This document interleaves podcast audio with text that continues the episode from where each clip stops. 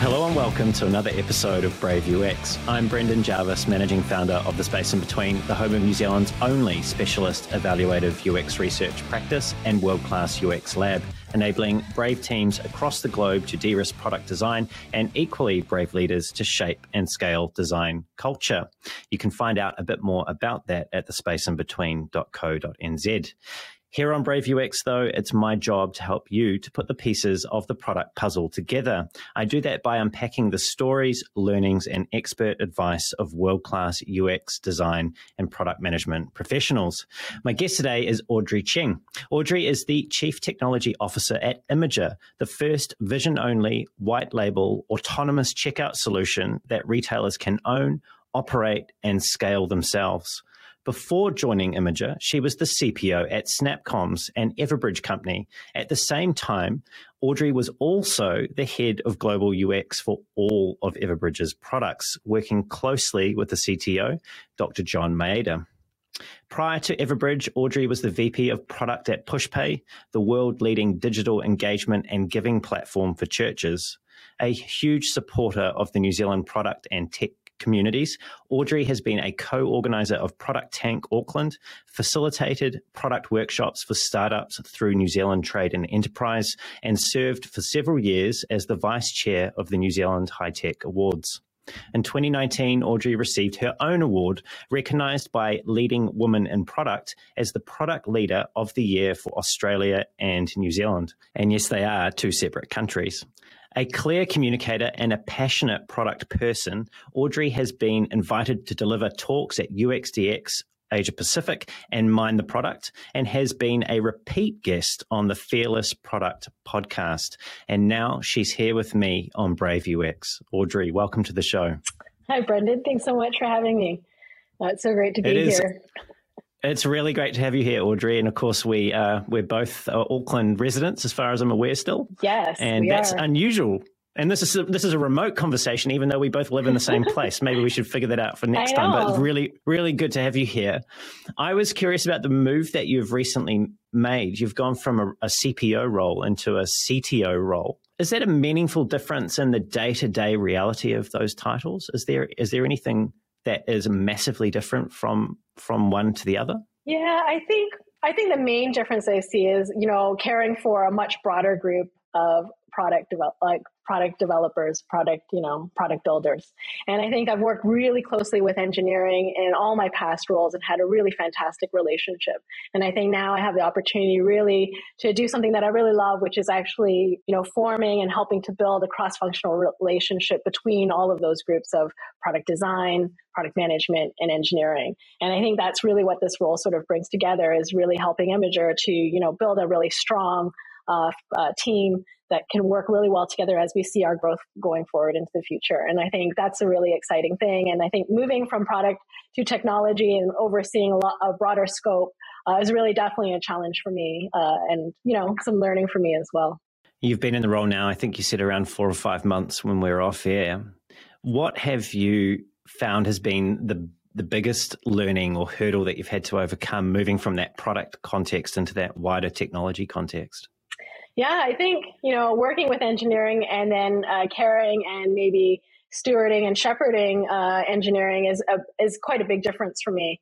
Um, and I think you know what I learned is that having s- such strong uh, relationship with engineering and having such wonderful friends in in the engineering space has helped me to kind of learn and also understand what creates great engineering culture and help to sort of drive and build um, build upon uh, that culture here at Imagr. Um, I think it, what's been hard and surprising. I think, well, I think the tech stack is quite different. Uh, I've never not worked in a hardware product before, and I think you know learning sort of the uh, diversity of the technology is definitely uh, a learning curve for me, but one that I'm really enjoying, and I have a really fantastic and capable um, and experienced team uh, that I'm loving working with. So I mentioned in your intro that Imagr's focused mm. on that smart cart experience for retailers, and it's a white label which they can own and deploy themselves. How much of your attention as the CTO is focused on the present versus the future of where the, the business and the technology within the business is going? Yeah, I think, you know, you always have to be thinking about the future. And I think that's one of the important things with product management.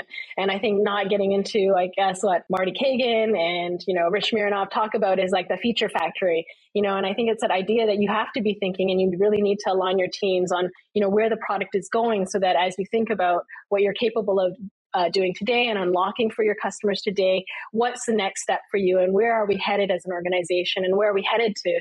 Uh, what problems are we planning to solve for our retailers and our customers as we head forward into the future? So I think there is a balance between the two. Like, yes, you you know, as a startup, you need to execute today. There are milestones that you want to hit. There are um, things that you need to accomplish today, and problems that you need to solve today. But I think that you need to to be planning and thinking about solving those problems with the future in mind. And I think that's important no matter what stage of product uh, development or maturity you're at. Mm. We were speaking about the future just then. I want to actually speak about the past a little bit, your past. Now, you've worked in tech now for about the past 15 years or so, but it's not the first sector that you worked in. You, when you left uni, you actually went to work as a lab scientist and then you moved into customer support roles, and you even did a bit of a stint in product marketing, and all of those were in healthcare. What changed for you? You know, how did you end up getting into technology, into product, and into UX? Yeah, I guess that's a common question because I guess it's a it's a, quite an interesting background. I think my my background um, through university is in science, uh, in biology and zoology, and a lot of the reasons I ended up studying those is because I was just really curious about how things are made, you know. And I'm just I think by nature just a really curious person, and I think that's why um, originally uh, starting out as a scientist uh, was really interesting to me because you know it's that space of technology, problem solving, and helping people, and I think those are the things that I still carry with me today. You know, and even when I think about like that that career and all those moves, I really just took opportunities that I thought were actually really interesting to me, where there were problems and I was curious about how to solve things or curious about what that might be like. And I think, you know, having been in customer service, you really get to understand pain points you know, of your customers. You get to be on the pointy end of, you know, someone who is unhappy or is facing some challenge with your service or your product. And I think it really gives you a lot of empathy. And I think that's really helped me as a product manager now um, really uh, be able to be thinking about what the decisions that we make today and how they really impact other people, you know, and that it's not just a decision of, you know, one thing or another. It's actually something that could potentially affect someone else's life, make it better or make it worse. Right. And so I think when you're making decisions, it helps you to be a little bit more intentional when you have some empathy for who you're building for or can put yourself in those, in those shoes or been on the pointy end of your customer service team, you know, um, who are the ones that are going to field the questions, who are the ones that are going to be supporting your product at the end of the day. So I think, you know, in terms of my journey, I, as I said, like I think I just took things that I thought were interesting. I don't know that maybe I didn't start out like other people who were like desperate to be a particular profession. I think I really found it hard to figure out where where I should land, I guess. And so a lot of my earlier career was really about finding things that I was interesting in, interested in and taking opportunities that presented itself. And I, and you know, I guess for like other product managers, funny enough, it's the way that I became a product manager. I joined a tech company who needed someone on their support on their support desk to support their customers. And uh, when the product manager decided to leave, they looked at me and said, "Hey, well, you want to give it a try?" And so um, that's how I got my first opportunity to become a product manager. And obviously, you know, having done it for more than 10 years now, really fell in love with, you know, solving problems and really helping people. And I think that's really at the heart of um, building products.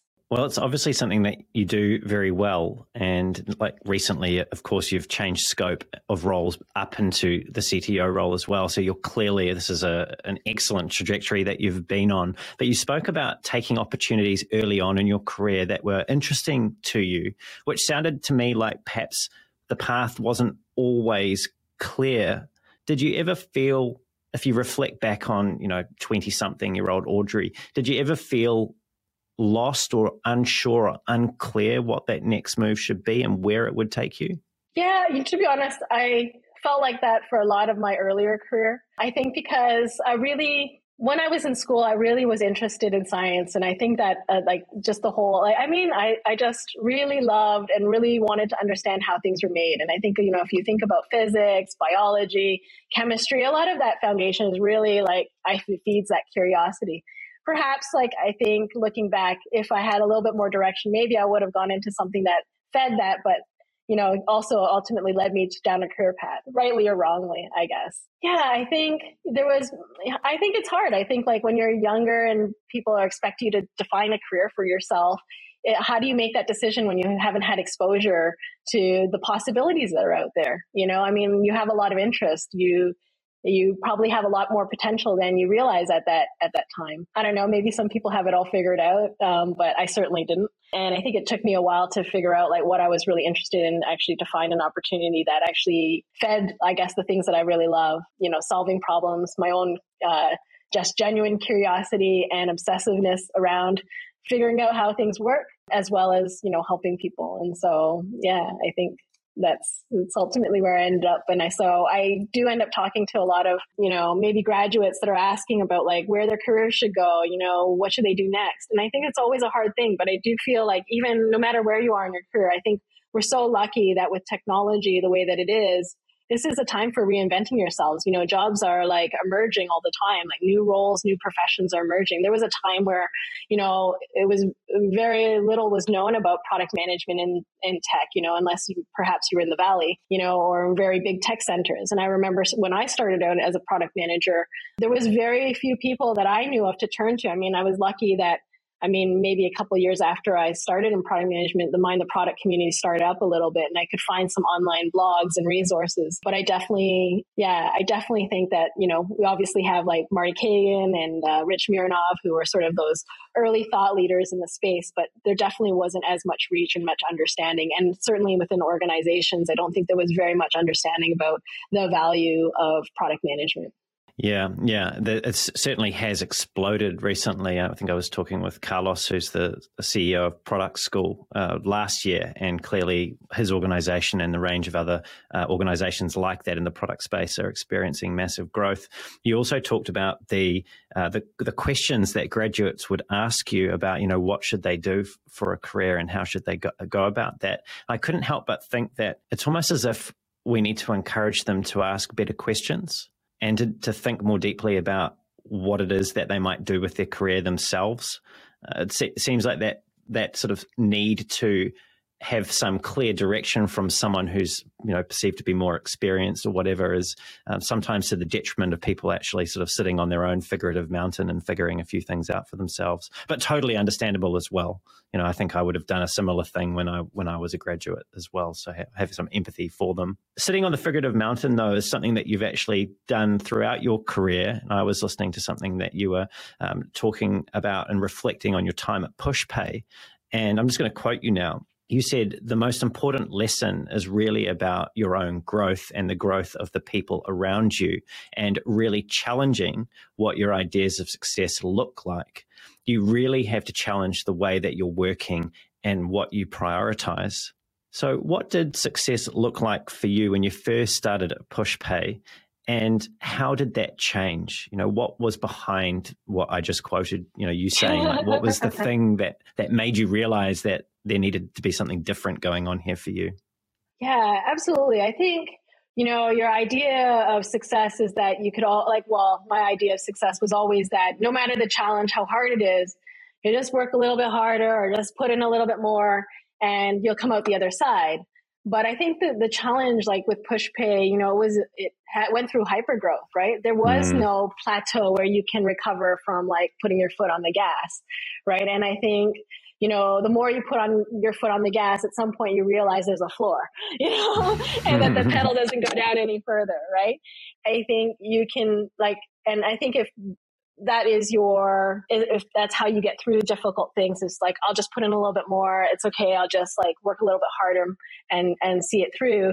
You soon realize that there's actually not enough time and that there actually is no reprieve right? Because the challenges get tougher the workload is piling people are waiting for you. And in product people are waiting for your analysis they're waiting for your requirements they're waiting for you to give them context about the problem.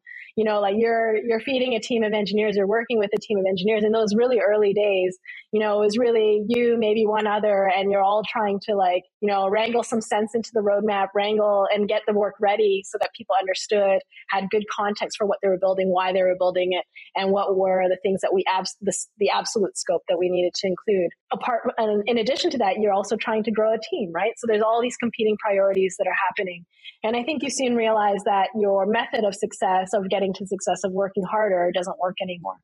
And i think you uh, i've spoke before about that sometimes you hit a wall that you realize actually what i'm doing isn't working and i'm just drowning now or start i'm just treading water you know? And i think it's just reevaluate and it's that moment where you're re- really reevaluating yourself and thinking about like hey how am i going to overcome this what am i need to do i'm either going to quit or i'm going to find a different way of working to get to overcome that challenge and overcome that barrier to get to success and i think like pushpay was a really amazing opportunity for me to learn uh, because i think it really pushed you to your own limits and at, at those limits and you realize actually i need to change because what I'm doing isn't working. So I fundamentally needed to change the way I was working, how I prioritize what did, what did my time. Change?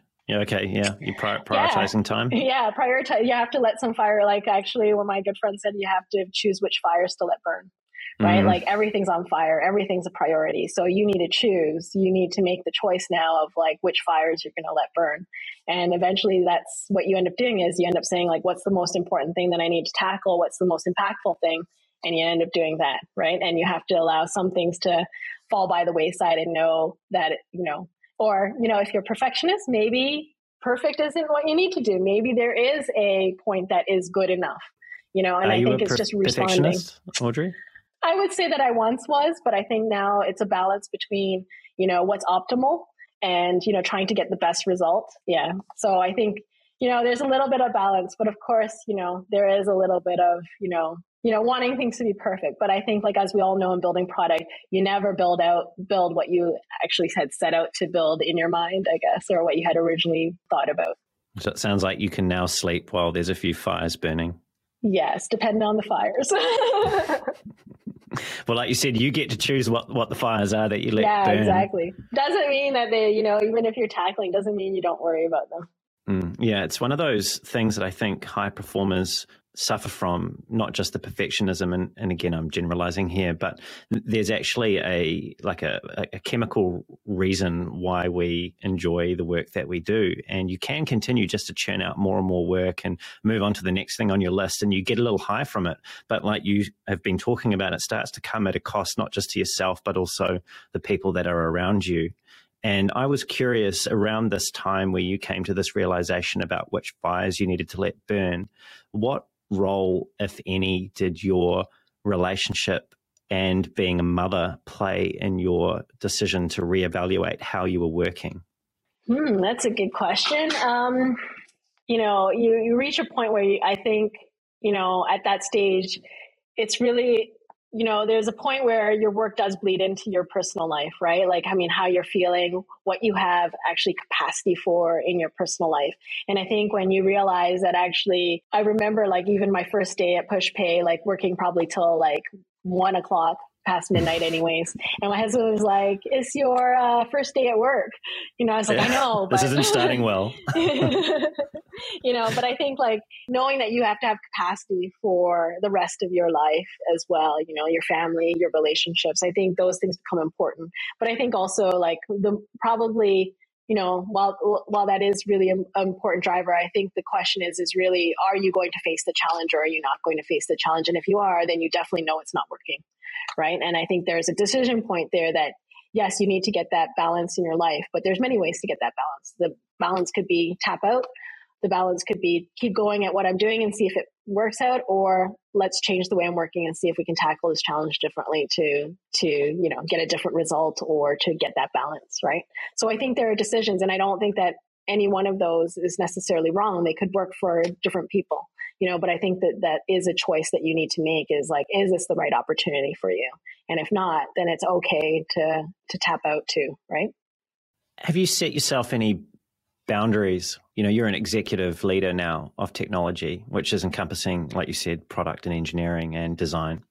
Like, do you, in that C suite role, do you now have clearly understood personal work life boundaries that you stick to?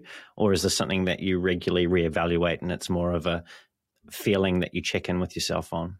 Yeah, I think it depends on like it really depends on the organization and I think maybe where what the, the needs are and trying to balance that with my own personal life.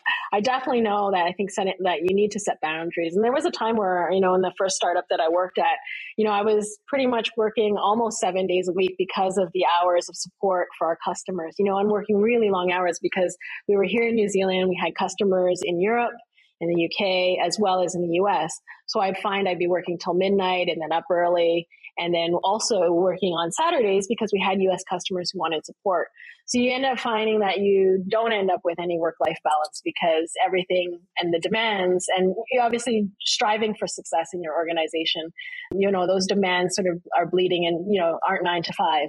And so they do bleed into your personal life. In that instance there, you know, I kind of set a boundary that like I'm going to close my laptop at, you know, you know, Friday night and that's it. Be honest, you know what, I mean, what time?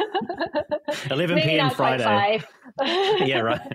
but um, you know, I think, and, and if there was an emer- or something urgent on a Saturday morning, I would take care of it. But like, I think essentially saying like, hey, you know, the boundaries here. I think with Imagr, for example, you know, they're like we are pretty much opposite schedules in terms of working hours, and so uh, being available and being able to collaborate with my uh, my team over in Europe is really important. And so it's more around setting dates that are generally okay for me to take meetings and dates days where I say like actually these are the days I, I typically like to have off. So one, I can spend time with my family, or two, I can catch up with my friends and people in the community, which is also really important to me. So it's just really about balancing and setting those expectations so that people don't drop things in my calendar on days that I'm not I, I, really want to be doing something else, right? And so it's just really trying to set those boundaries and making exceptions when you need to, and likewise making exceptions on those other, like in the reverse as well. Yeah, not being too rigid about it, but actually knowing what you need to feel good about yourself and the work that you're doing and give your best to everyone, not just at work, but also at home. I do want to come back to PushPay again. I'll touch on PushPay a few times because I feel like PushPay was for you, and correct me if I'm wrong, but I feel like it was quite a formative period of your career in which you experienced a, a, lot of growth in a compressed amount of time. And you, you, were saying you were reflecting on your time there again, and I'll quote you again. Uh, you said, When I took the responsibility for the first time of overseeing the UX research and UX design practice, being a product manager, I really didn't know how to lead the design team. I didn't know what was meaningful in their work. I didn't know what they valued. How did you go about clearing up that blind spot? Oh, yeah. So that was really daunting because I mean, I had worked alongside many amazing UX designers, but never really formally led a UX team. And I think the responsibility of caring for so many people, not only in like what they're going to do day to day, but actually helping them grow their careers is really, you know, uh, quite a responsible task. And so the thing for me was one was getting involved in the community. So I really embraced and and the community embraced me. You know, the UX community in Auckland. Um, so joining the meetup groups, making a lot of friends, uh, and having a group of really close friends that were um, of the discipline. Um, and also having a lot more one to ones and trying to build relationships with my designers directly. Um, and I think that was uh, the thing that really helped me a lot. It was a lot. It was a journey that I I went on. I'm still on it. You know what I mean? Still trying to learn and still trying to make sure that I can support people in the proper way. But I think it was through a lot of that, you know, going to meetups, meeting with people, talking to people about what was meaningful, listening to the topics that were coming up, being part of those panels as well, you know, providing the product management lens and then listening to the to the UX lens. Those things were really important uh, to me to actually have to build empathy for my team um, and really try and understand what they needed in order to be successful within our organization. And I think it really changed the way that I practiced because I didn't realize at that time how much was needed in terms of like what the challenges really were, which were how do I get the things that I'm concerned about that I've uncovered on the roadmap? How do I how do I get involved in problems earlier, like I'm handed things, you know. These are typical problems that they, I think we see through all, uh, well, not all, maybe less mature uh, UX uh, organizations uh, with less mature UX practices, you know. And so there was a lot of work to be done there still in terms of like, hey, how do I find a voice for my team? How do I get them a seat at the table? And I think the great thing is that when you already have a seat, it's much easier to create space uh, for your team. And I think that helped a lot, I think, in terms of bringing those voices, bringing the value of UX uh, into the fore within our development team, uh, within our technology and development team, and then with the broader organization. So yeah, it was a really interesting journey and still something that I I work hard on and still like, but I very, very much value the experts. Like I've worked with so many amazing people, you know, uh, through the years, got coaching for my team, you know, all of, all of those things, knowing that like I have deficiencies in this area. Like I know that I, I I've not studied. I'm not, I'm not the expert that, you know, expert leader I guess, that a team would love to have. But the thing I can provide is opening the doors to those opportunities to bring co- expert coaches in, to bring experts in, to actually provide resources, to suggest training. And um, I think having a rich community of people surrounding you and supporting you means that you have access to um, help when you need it. Um, and also um, suggestions as to how you might tackle some challenges. I this might be an unfair question, so you can tell me if it is. But I was thinking about this. I was thinking about someone moving from product into leading the design org, or vice versa but in the in, in this context, the one that you are operating in, and I realize that you've got a life experience of one here, but I'm still very much interested in your perspective. Should a product person be leading the design org, or should a designer be leading the design org? Yeah, I firmly believe that ultimately I would love to see a designer leading the design org and have their very own seat at that executive table. It doesn't always happen though, you know, and I think it, it's a journey, you know, and I think the what I feel that I can provide is an opportunity to create space, to create growth within the organization, maturity and understanding. And your hope is always that one day to allow that UX organization to uh, grow and be be independent on its own and an equal partner. And that is always the hope, right? And I think like that you find though, like if that is not or that that if that is not already there and that you don't have a designer UX uh, practitioner at the table is very hard to put someone in there without support and without a pathway. And so I think the idea for me is always that when I'm trying to champion and bring UX in, it's really to create that pathway. And my hope is for one day that you can, that they will be able to have have the, that respect, have that understanding through the organization, and be able to to stand on their own, much like uh, product and engineering are able to today. And there was a time where product, I mean, was in the same boat, and we were always coming under engineering, and still comes under engineering often, you know. And so you still see the same this same level of hierarchy, but my personal opinion is is that these all should be part equal partners in the conversation because they, we have very different perspectives we have different experience that we can that can add value uh, to that conversation and to the way that we think about our product and we think about um, the problems that we're solving have you ever considered a career in politics audrey that was very good it really was very good. no, no, politics not for me. hey, speaking about politics and and some of the things that can go on in organizations, you know, you have spoken about this in the past, which is that observed tension that can exist between product and UX. And this is something that plays out in various different ways for di- different reasons. And probably none of them are actually are any good, to be honest. We're all working for one organization trying to cr- create a great product or experience for our customers. Uh, fighting, I don't see how that helps. But when were you first, when did you first become aware of the tension that can exist between these two parts of the puzzle? Yeah, I think it's a mixture of things. Like, I mean, I think I had people all reaching out from the community talking about some of the dysfunction within their teams, talking about some of the friction. I mean, I never experienced to the level that maybe some of the stories I've heard, like some some uh, UX designers in the community had reached out and said that they actually ended up crying over a number of interactions that they've had with product and vice versa as well, you know, where you end up with this kind of fueled tension that happens. And, you know, and i maybe Uh, organizations experience it differently. Not all, I mean, that's probably a very extreme case. You know, normally this function is really about whose idea or, you know, who's going to do what or are, is my, are my, like, I have valuable skill set and like you're kind of encroaching on my area. Those are typically the, the friction points that I often see, you know, and I think a lot of it comes out of misalignment, you know, in terms of the, the goals or the objectives and also empathy and understanding for each other's roles, right? And one of the things that I, I firmly believe is one, if we can align on the outcomes and understand the problems together and we start kind of together, um, then we have a better opportunity for the teams to actually be working together. Because what I often see is that this function is coming from competition with each other of like whose ideas, who uh, can I be heard? You know, I mean, so it's this idea of like jousting for position in a way. And I think when we have a better understanding of what each each of us can contribute with our skill sets and experience and how that actually adds value to the, our common goal, then we have, I think I see a lot less of this dysfunction. Yeah, it's, an, it's unfortunate, but I think you do have to start from a culture of trust. And I think if you don't have that inherent culture of trust where people are valued, then you have a much harder road to, to travel. And so you need to fix that first. And I think part of that is like, how do you demonstrate the value of product management? How do you demonstrate the value of, of UX design to maybe an engineering team that's never experienced good product management or uh, great UX design before? I had engineers say to me, I didn't realize that was UX design. If I had known that, we would have hired one three years ago.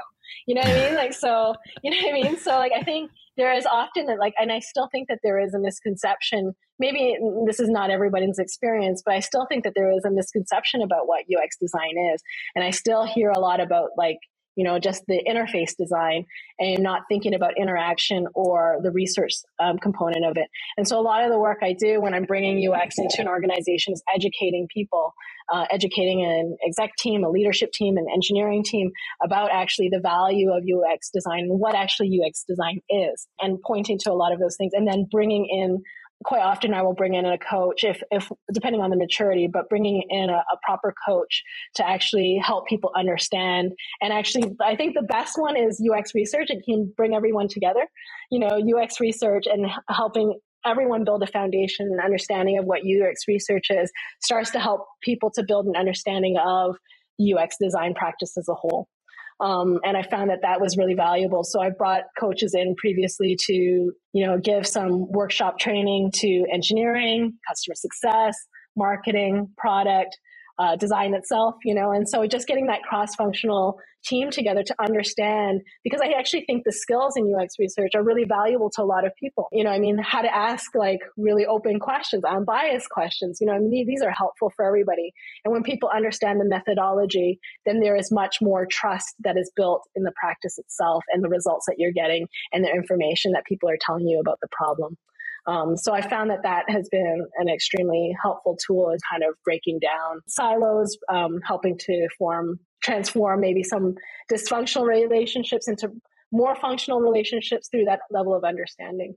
You touched on UX research there and how helping a wider group of people understand the methodology and how it all works and doing that in order for them to see more clearly what the value of the research piece of UX is. And I also understand that you're a bit of a big believer in democratizing the research for that reason. Jump in if jump in if I'm putting words in your mouth here. And I'm going to quote you again now. You've said it shouldn't really matter who's doing the interviewing. We should feel confident that what we find and what we observe and what we document is of good quality because we've aligned on our practices. So there's a lot there's a lot in there actually. I'm tempted to go down the track of whether it's a good or a bad thing to democratize research, and maybe we'll come back to that. But where I wanted to go first was what does being aligned on practices look like, and how have you helped your teams to get there previously? Yeah, I think again, I think there's misunderstanding about research, right? People think you just create questions and you go out, you ask people those questions, random people, and then you go, great, like look at the results. I go, oh, look, this one guy told me this. You know what I mean? And I think that there's a misunderstanding again on what UX research is and what a proper practice is. And so, you know, there's a craft here. And so I think my statement is maybe I do believe in democratized research, but I do believe that there are experts and we need those experts. And there's not enough of those expert researchers. And so what I mean about that is that there is a craft and we all need to understand what that craft is. We don't all need to be experts, but we do need to understand that is a craft with experts. Um, and my thought is always that I always hire someone, an expert, you know, to come in and actually run the practice.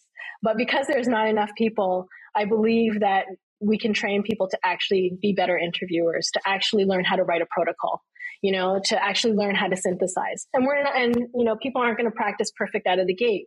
But if we're able to share that knowledge and have experts train people, then we can get better results. We can reach more people. The more people we have that can ask better questions, that can follow a protocol, that can follow a practice that we can believe in. Now, they might not be expert interviews. Like, you know, some interviews are amazing. They know how to take a conversation, pinpoint something that's really interesting, and then take the conversation that way, you know, but you know not everybody's going to be that that level of maturity. But if we can say like hey let's write a script together. Okay let's like work through how we might interview somebody. What's what's the right way to do this?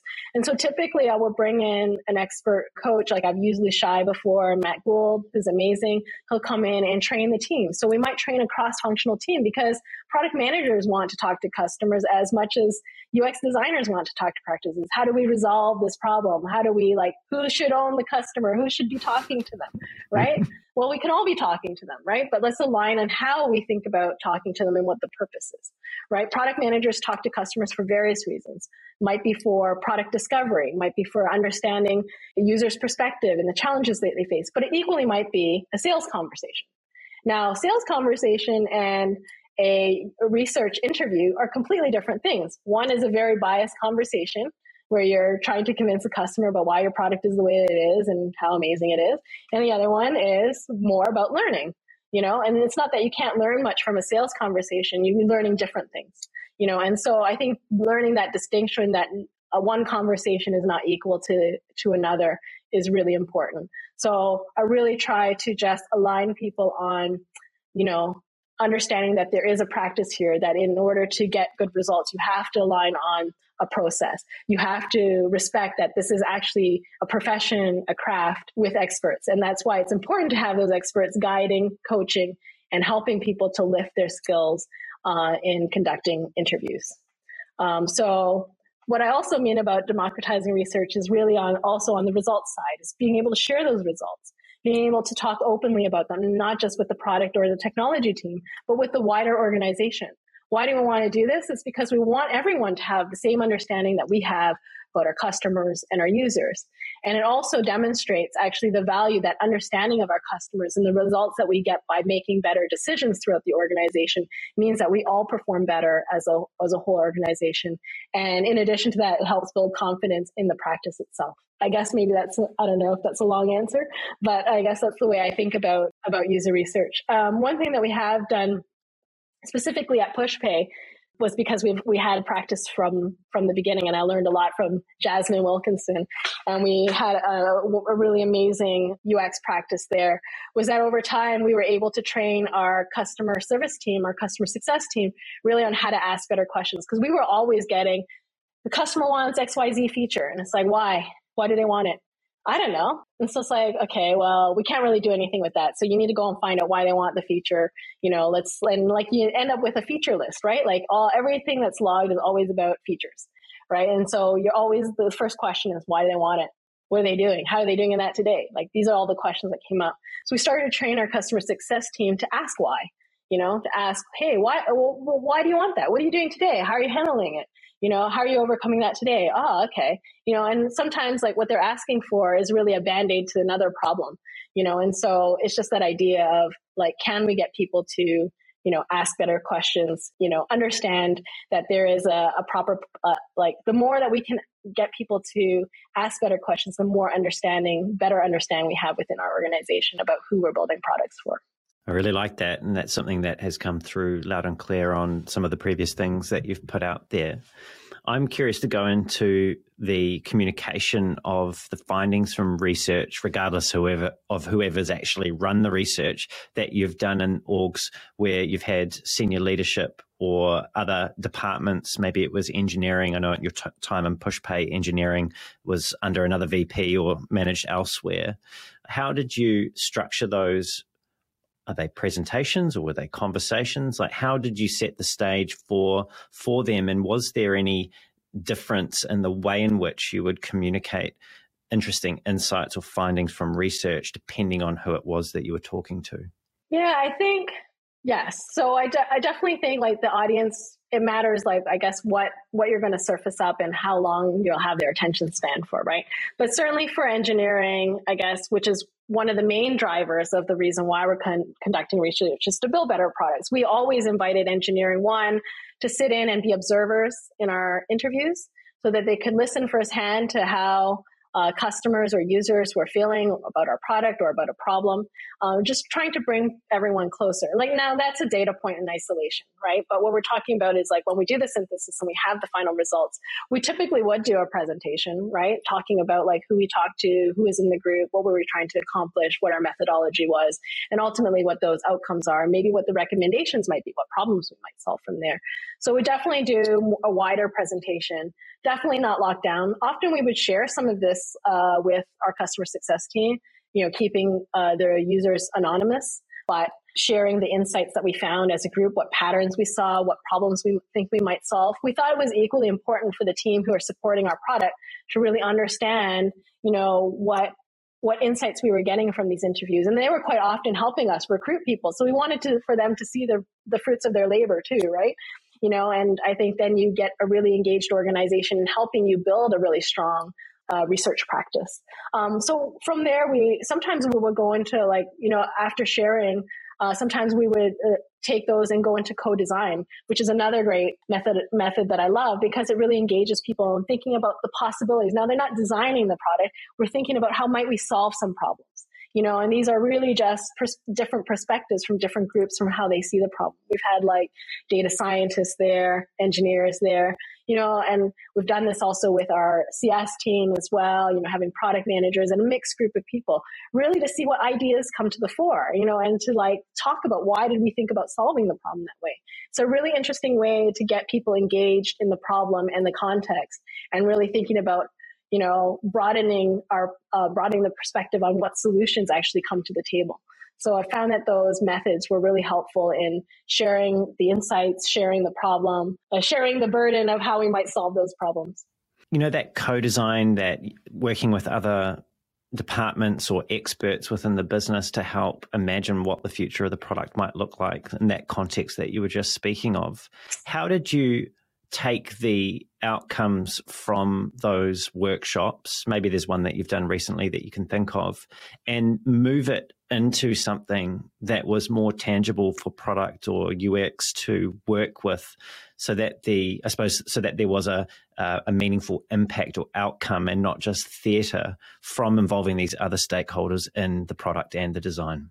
Yeah, it's, it's, typically not me who is uh, doing the presentation or the co- running the co-design workshops. It's usually led uh, by our researcher and our, our designer leading the, the program of work. So um, it would be typically those two um, experts that would be sort of working with the team on this. But I think from there, as we kind of like talked about the ideas, voted on the ideas, and as we thought about how what we might solve and what the scope would be, they would typically there was typically a lot of work with the product manager talking about what we must solve for and how we might solve it, and incorporating those ideas. And then there's a presentation back of like, hey, here's here's some ideas of what we thought how we might solve this problem, you know, fitting into the requirements that we had made. So it's really not just design going off, but working really closely again with the product managers and then also, you know, getting consultation with engineering about how we might solve the problems. And hey, if we wanted to do this, what would that look like? Was this feasible? You know, and so it's that can like, it's that designing together in a way in the sense of, you know, the designer is looking at what the interaction might look like, what might solve some of those problems, but then also you know, working together with the product manager to think about like, is that going to solve the problem? Are we going to hit on, you know, being able, is the, is the user really going to get value out of this and then also looking at the feasibility side. So i don't think it's ever this ta-da moment where we're like oh look from the co-design amazing look you know we've done this amazing design now let's go build it. You know it's that continuous process of collaborating all the way through. And i think when you have that openness of, and that way of working um, you find that that feedback loop is really tight and that everybody becomes aligned and there's less selling of the design at the end if that makes sense you know or less like ta-da moment um, in the design listening to you talk about this, the sort of interaction with the other parts of the organization, it's making me think of power dynamics. And those are things that exist in all human endeavor, right? There's always politics where you've got more than one person, you're going to have politics. I'm recalling, and I won't name any names, but a conversation I had, I believe it was on the podcast. So if anyone else is listening can remember, you'll know what I'm talking about. Um, someone telling me that when the VP of sales in a really large company would get pushed into a bit of a corner or not get their way with a request through to product for something that they perceived their clients or customers were asking for, they'd just turn around and ask the person who was saying no, so how much money have you made for the company today? Because they could tell them down to the second just how much sales had contributed to the organization's success. So I'm I'm curious, you know, when you're in that position uh, of CPO and perhaps now as CTO, and you've got someone like a CEO or someone who's running the sales org coming to you and saying, you know, we really need to build this thing in our product. It's going to make us more successful and keep our clients happy. How do you handle that situation? Because I've heard you say before that product development is not an infinite resource. So when I when I or someone like me, if I was in that position, comes to you and sort of throw my weight around and ask for those things, what do you say to me? Yeah, I think you're exactly right. Like, I mean, product resource is finite and it's always an or. So we don't do something else in order to do that one. So we need to decide which one's more valuable you know and it's not all it's not always scientific that we can just say on the dollar amount but i think you know when you do have that data in front of you it's much easier. Like quite often you know you can have a list of customers who need a certain solution or want a certain problem solved. You can quantify that. And i think having that data in front because then you're asking that's great. Like looking forward to getting that deal but tell me you know like is that more valuable than this other thing that we're working on that's already you know has x amount value associated with it. And that could be cost reduction, it could be net new sales, etc. You know, fortunately, I've never had anyone ask me, you know, how much money have you made for the organization? Maybe you have to go back and look at all the revenue you've created through your product. I don't know. But, um, that, you know, that's a particularly brutal question. I don't think I've heard of anyone else ask anyone that, but that is rough. Yeah, it's, it's pretty, it's a pretty ruthless. I think like, you know, it's really important that you can substantiate and understand how you're making decisions, right? Like at the end of the day, we're here to create value for our customers and for our business, right? And we need to be, as product managers, we need to be assessing what that value is. Like you know, the thing is, is that we know that our users and our customers have a lot of problems, but the ones that we need to solve are the ones that are value creating both for them and for your business. Like if you want to be here to solve more problems for them, you've got to be value creating also for your business. And I think it's really important that you're looking at the value of everything that you're building. If you don't understand the why behind it and how it drives value, then you need to question why is it on your roadmap. One of the tools that I have used um, or that I have suggested to my teams where this has become a problem is I quite often suggest using Lean Canvas because Lean Canvas kind of tells you like everything on a page, just in a really summary format. But the great thing about it is it talks about like the cost and the revenue, um, how your success metrics, which are really important, you know, and those success metrics really lead into those conversations that you're going to be having with sales, particularly when you're making trade offs between one thing or not. Now, the thing that sales came to you with might be actually the most important thing, and maybe you are going to bump the roadmap, but it's really understanding how you're going to make those trade offs and actually what the timing should be because any, like, if the work is already in flight, then any disruption to your engineering team is really inefficient, right? So maybe you're going to say, hey, yeah, we're going to wait till after what that one's done. But it's really that understanding of trying to understand the value that you're creating with what you've got on the roadmap. Earlier in our conversation, you spoke about the challenge that UXers sometimes face in getting their ideas on the roadmap. How much of that challenge which I realize is quite difficult to quantify. But how much of that challenge is actually a result of UX's inability to speak the language that product understands? Yes, I think it's a lot. So I think that is probably the the cause of of that misalignment is like not understanding how the work or the problems that they're thinking about contribute to the maybe the product metrics, you know, the outcomes that we're seeking in the product. And I think this is one thing that I, I, I coach a lot of designers on is about storytelling and about thinking about from a different perspective. Like hey who are you trying to convince? What's meaningful and important to them? How does the what you're thinking about influence uh, that you know? And so it's really about reframing reframing the problem a little bit and and also thinking about the storytelling. So a lot of like when we uncover things, it's like, how is this impactful? So like, great if we've got those numbers, but you know, how is this impactful? How will it make a difference? You know, and so it's that idea of one, how will it make a difference for the business? You know, which is always important. How will it make a difference for the customer? You know, and I think understanding those two things and trying to communicate how it moves the needle overall uh, for the product is important. I think when you have more of a partnership model between product and design, they can work together to come up with those metrics. So, you know, UX designers don't have to feel alone if it's not an area that they have expertise in yet. Their product manager should be helping them like, hey, here are the product metrics. Here's the needle that we're trying to move. So when we think about this journey, what do we think influences that metric? Like how will we drive maybe adoption? So we're wanting to get X net new users, you know, over this time period. Like how does the journey that we're creating actually help us to deliver on that? And so when you look at it from that perspective, you can kind of see that the product metrics might be the overarching metrics and those UX metrics are kind of those that are kind of feeding into and helping to drive the overall product metrics. So I think that they're not in, I don't think that they're in conflict with each other. I think they're actually, you know, working together. That's really interesting and and obvious too, not not in a, not in a bad way in terms of what you've said, but just in how I hadn't been thinking about things like this prior. I wonder how much of the challenge that UX has in establishing that seat at the table in some perhaps mid-sized organizations is to do with product actually being the ones that are setting and in control of setting the context. So by establishing product metrics and generally being higher on the hierarchy, there's really no room for design uh, if all designers is coming in at a tactical level and trying to ladder up into the overall product metric. Yeah, I think, you know, to be honest, I think there's ability to influence those product metrics. Like when you think about the overall objectives for the organization, if design can be engaged earlier and to be thinking about those overall out and, you know, thinking at a slightly more strategic level, thinking about those overall outcomes for the business, product and design could actually be working together to set those metrics. And I think like there's some really great material that I've read, like when I was trying to understand UX metrics um, and how that overall fit into the way I was thinking about metrics. Like J- Jared Spool has like put out some really great content that really helped to shape my early thinking around UX metrics. And he put, I think he wrote a post once about why I, I don't know what it was called. It was something along the lines of why UX designers should uh, speak like or uh, uh, speak like executives or something along those lines. But it was really about metrics, right? Thinking about those overarching metrics for the business.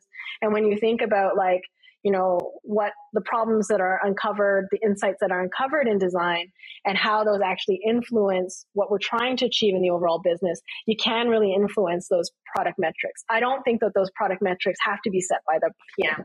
I think that they are governing them and making sure that we are like trying to move the needle on those. But like like all of product management, you're trying to get the ideas and get the perspectives from different groups of people to try and set what where we should be targeting, right? And so I think that UX has that ability to help drive and set those product metrics. Maybe a couple of months ago, I had a conversation with Christian Crumlish, who wrote uh, Product Management for UX People. And he comes from a, a very interesting background, actually, but broadly design.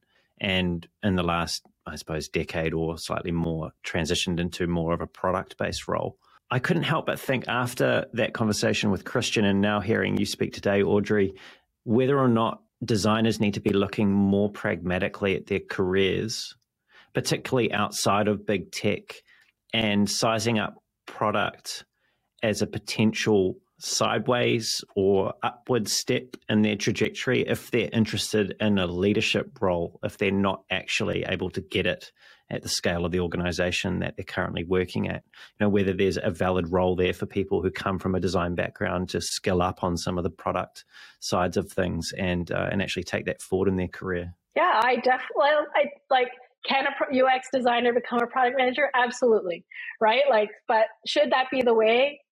I'm not so certain, right? Like I would really love for, I mean, maybe I'm just being an idealist, but I would really love Go on, for, why not?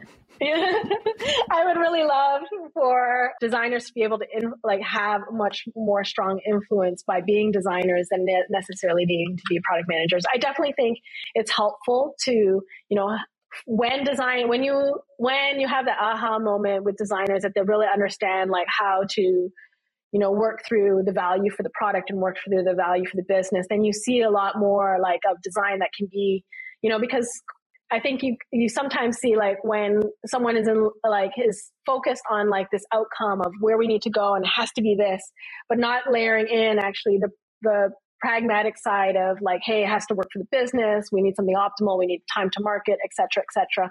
But when you see sort of that the the the penny drop on like actually we need to find the best of how can we create the best interaction, the best design for the customer, and also meet time to market, um, you know, do with the resources that we have, all of those types of things.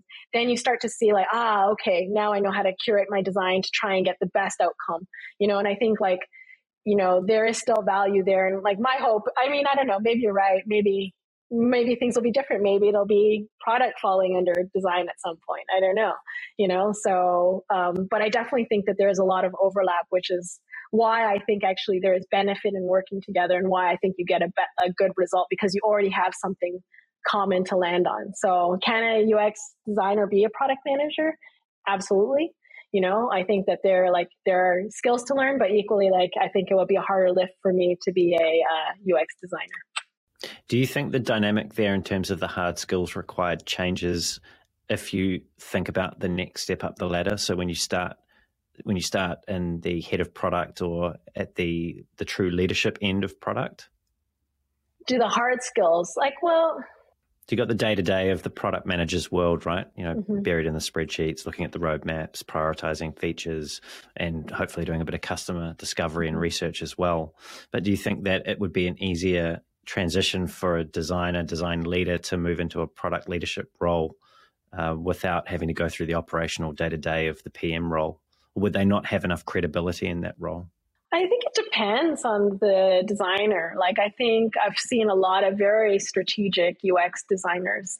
And I think uh, if a designer is in that vein and is really thinking like, and in that vein, I think they are thinking about driving value and unlocking value for both customer and business.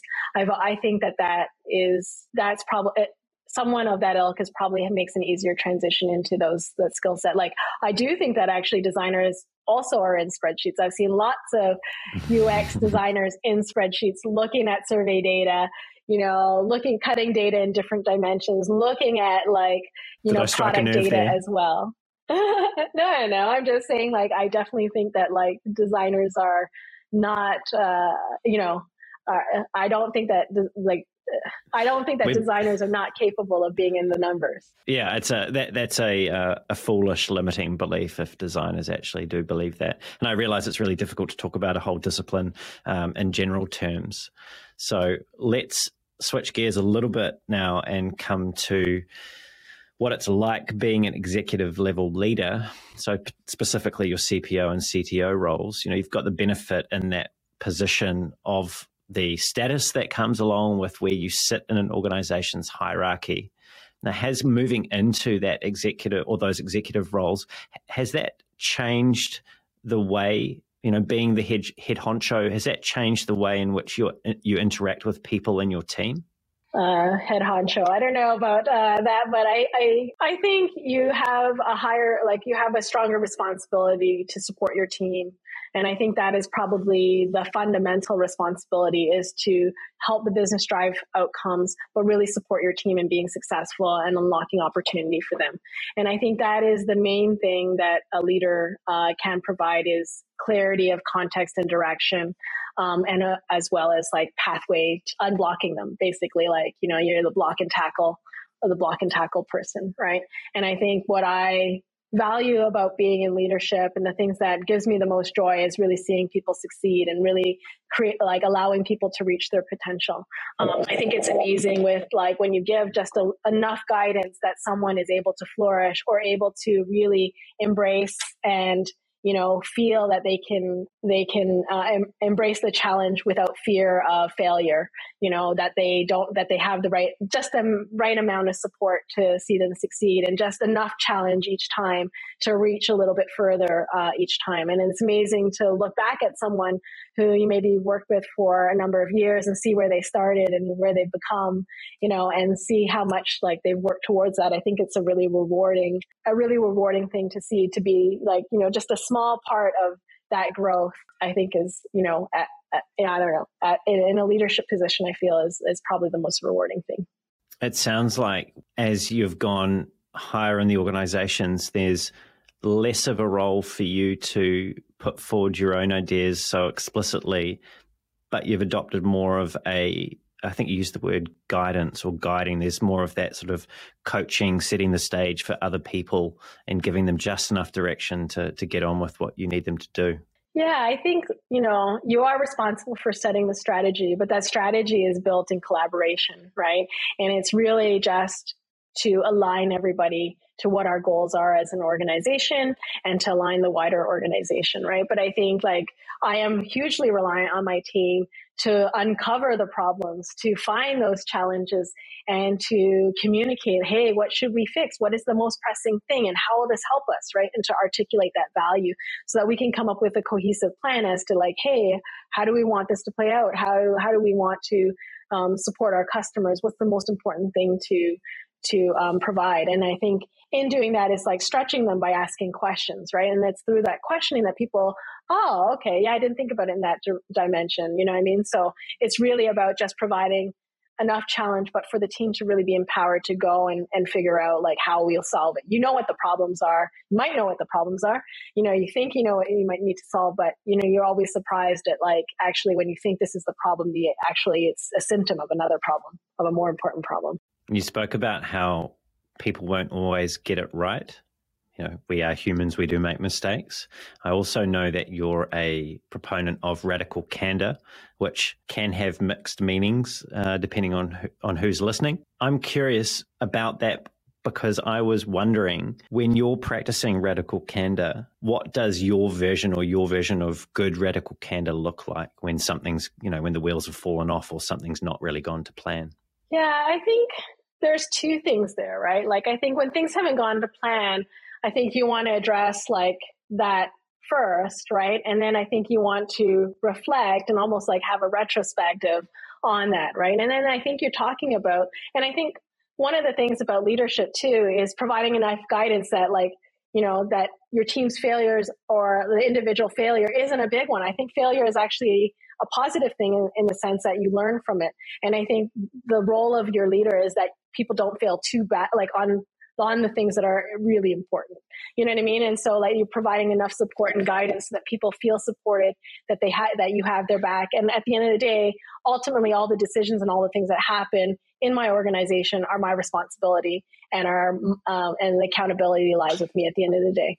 But I think if you know, we've gone down this pathway and we like, I think always with things that have gone incorrectly, you're always thinking of, you're always, your intent is is to think that everybody's worked as hard as they can and made the best decisions they can with the information that they had in front of them. So when things go wrong, what was wrong in the process that led someone to make a bad decision? Right? So when I think when you can start from that place, then it's less about reprimanding somebody for an outcome, but really trying to understand why we led there. Now, if someone was negligent, then that's a different story. Then there is accountability, right? But I think if we're starting from the premise that everybody is working as hard as they can, as best that they can, then you take a different perspective on it.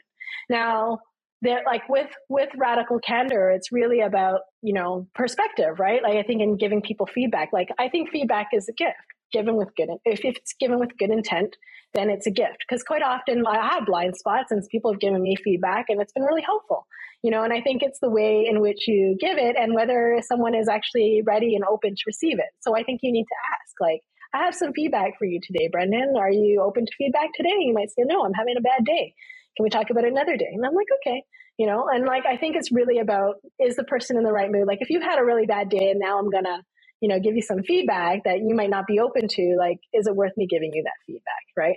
And I think with radical candor, like the name is pretty harsh, right? But I think like the thing that people miss is, is with empathy and with humanity and care for somebody. So it's not like I'm saying this to hurt you and I'm trying to take the personal out of it. I maybe talk about the impact of the action, right? And I think it's really not saying like, Brendan, you suck. You know what I mean? Because you did this thing and you made everyone feel horrible. Like, I mean, it's not talking about like trying to make someone feel bad. It's really about saying like, hey, you might have this like, here's my perspective. You might have this blind spot. And it's not saying, Brendan, you have to take it on board. It's saying like, hey, this is what I've observed. And it's up to you to decide whether that feedback is valid for you or not. That's how I sort of see feedback. You know, like you can see that and say like, yeah, you know what? I don't think that was given with good intent. I'm going to ignore it. You know what I mean? Like you don't have to take on board everything people tell you. But I think if you think about like, did someone give me that feedback with good intent and is it meaningful for me? And is that something I've observed in myself and now someone's reflecting it back to me? you know, so I think those are are things for for you to think about. But again, it's with humanity, right? So it's not intended to make you feel bad. It's intended for you to think about, you know, how you can elevate your performance or maybe the way your actions are perceived, which is not your intent. You know, I've had someone before when asked a question shrug a lot, you know, and it was more in jest than it was. But what it was doing was giving people lack of confidence in their answer. So they would go and ask somebody else because they were kind of like, I don't know if they have it or not. So I'm just going to go and check, like ask somebody. And so, you know, when I gave uh, this person this feedback, I just said, you know, at, at, that time I was just saying like, hey, you know, I have some feedback for you today. Are you open to feedback? Yes. And I'll say like, you know, quite often I've noticed that when you're in a meeting, someone's asking you a question, you know, because of your, like, I've noticed that in your jovial nature, you'll shrug and you'll laugh it off but you haven't given a clear answer. And so what I've observed is that person's going to ask somebody else. And what that's creating is a lack of clarity in whether you have it or not. And I know you do, but you know, what it, the impression it's giving is lack of confidence in somebody else. So you might want to just observe and see if you actually are doing that and seeing what the response is and maybe just taking on and sort of seeing is that something that uh, you observe yourself and if that's something that you want to change. There is a lot to unpack there. In particular, I really like the way you set the stage by asking the question Are you ready to receive some feedback today or something of that nature? You know, this leadership thing is not an easy thing for most people. It's full of self doubt, and there's no guidebook really on how to do it well. So I feel like you've really shared some huge value there with that approach. And also, it's an approach which sounded to me as one that's not putting you in a position where, as the leader, you're falling over yourself before you actually deliver the feedback, because sometimes that can be uncomfortable for people as well. Receiving feedback can be tough, but giving it equally can be tough as well. Uh, you shared with me offline, and I hope you don't mind me sharing online. You can tell me; we'll take it out if you if you do. Um, that you consider yourself introverted, and so which personally, if you're looking at it through an outside in lens, is very difficult to see particularly how well you articulate things like that giving feedback in, in that work context. How have you worked on yourself or who has helped you to see those blind spots that you've got or had in the past and become the the person that you are today that's comfortable or at least outwardly comfortable giving that kind of feedback to people because it's really easy for people listening to podcasts and seeing you know seeing you speak and do all these things to look at just the surface and not realize the what it appears to me at least to be a significant amount of energy and effort and investment and actually getting to this place where you are comfortable in in your own shoes yeah, I'm gonna have a big nap after this session. No. Turn the phone off. yeah, I think just going to giving feedback, it is hard. And I think the first time I ever gave feedback was really difficult. Like, I think I was really had a lot of anxiety because you really don't want to offend people. Like, your intent isn't like to make someone feel bad and like, oh, I'm just to tell them how they, they suck. You know what I mean? Like, that's not what you're trying to do. Like, if you're giving feedback for that reason, don't give it. You know, like, I mean, the intent of feedback is to help somebody. And like, I think you know, I think when and giving feedback, I mean, like it was a culture that we had at PushPay about like radical candor and to being honest and giving feedback because feedback leads to leads to growth. And I think when you can think about like that, actually, I want to help you and I'm going to just give you some perspective. You don't need to take it on board, but some food for thought for you. You know I mean? And equally, I've, I've had that too, right? Because it was our culture that you have to be open to feedback. And I'm open to feedback from my own team about how I lead them, how I, you know, how I lead the team, how I maybe set the strategy, whatever. Like you have to be open yourself. If you're not open to feedback, what gives you the right to give the feedback right and so i think like you have to have that culture of like this is this is part of the way we work and my intent my intent is about care and and and your growth and not about like you know you feeling ashamed because it's not about that. And if it is about that then there's no point to the feedback right? So in terms of who's giving me feedback lots of people. Because i ask for it at my one-to-ones you know also like you know i ask my team do they have feedback for me? And if you do have feedback for me feel please feel free to share it when you when you feel ready for it. And that's hard because like sharing feedback with your manager is difficult. Who who feels comfortable and safe to do that, right? And so like I think when people have given you feedback and you take it on board and you consider it and you make change, then people are more willing to give you more feedback, you know, and I think equally I've had feedback from engineering, had feedback from uh, engineering leaders. And I think one of the key points of feedback that I had and maybe why I seem a little bit more energetic is because I had feedback that actually I was a really bad storyteller and a really bad public presenter. And so it was something I ended up working on because I realized actually, yeah, I am really terrible at it. I read my notes. I can't go off script. Um, I think there was a time where I would not be able to have this conversation just knowing because it's being recorded, for example. And so I spent a lot of time actually trying to uh, improve my public speaking, improve more ad hoc conversations, being on more panels.